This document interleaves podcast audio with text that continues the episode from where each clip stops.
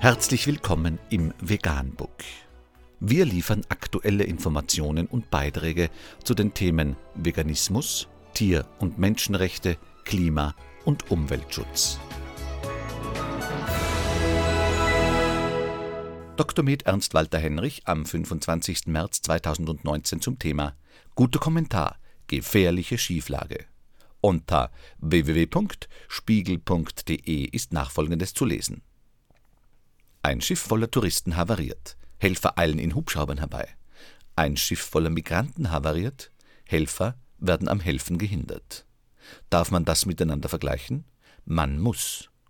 Sogar die Tagesschau am Sonntagabend berichtete ausführlich über den Fall, weil in der Tat heftig ist, was da im Meer vor europäischen Ufern geschehen war. Ein großes Schiff mit 1373 Insassen aus 18 Nationen war in Seenot geraten und triebmanövrierunfähig im Sturm. Zum Glück lief die Rettung sofort an. Helikopter flogen die Menschen aus. 460 Betroffene waren so binnen weniger Stunden in Sicherheit. Alle anderen kamen später an Land, nachdem Experten drei Maschinen an Bord repariert hatten. Alles nochmal gut gegangen. Leider endeten Geschichten mit ähnlichem Plot in jüngerer Vergangenheit selten so glimpflich.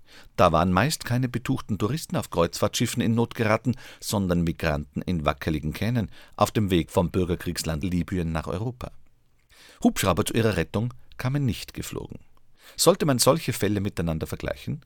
Juristisch betrachtet wohl eher nicht. Die Passagiere der Viking Sky wollten kein Asyl beantragen, sondern ihren Urlaub genießen. Ihr Schiff havarierte nicht in internationalen Gewässern oder rechtlich fragwürdigen Such- und Rettungsgebieten nahe der nordafrikanischen Küste, sondern direkt vor Norwegens Fjorden.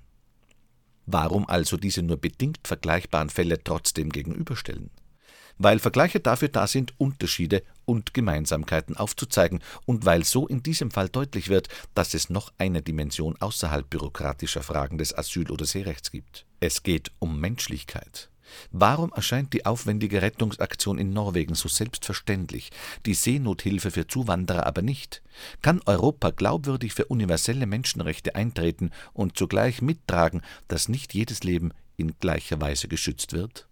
Das ist keine Polemik. Italienische Behörden erschweren und verhindern immer vehementer die Rettungseinsätze privater Hilfsorganisationen im Mittelmeer, indem sie Schiffe festhalten und beschlagnahmen oder Helfer in die Nähe von Menschenhändlern rücken.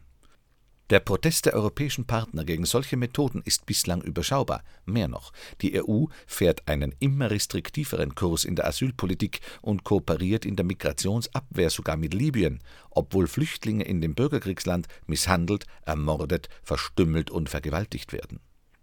All das ist definitiv verstörender als die wackeligen Handyvideos der Viking Sky Passagiere. Im vergangenen Jahr starben mehr als 2200 Menschen im Mittelmeer. Seit Januar ertranken, der UNO zufolge, fast 300 weitere.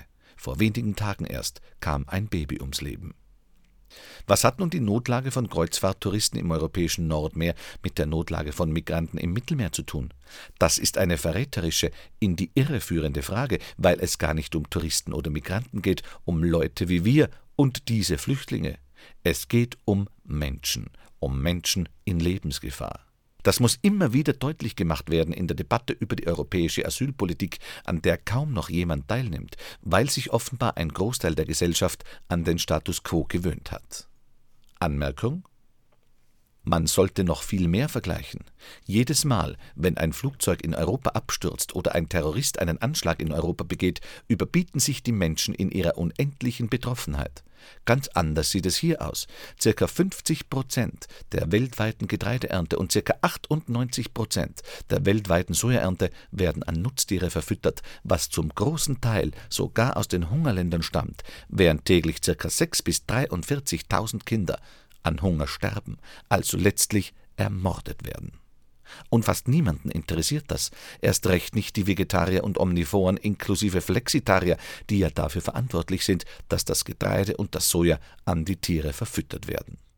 Vegan, die gesündeste Ernährung und ihre Auswirkungen auf Klima und Umwelt, Tier- und Menschenrechte.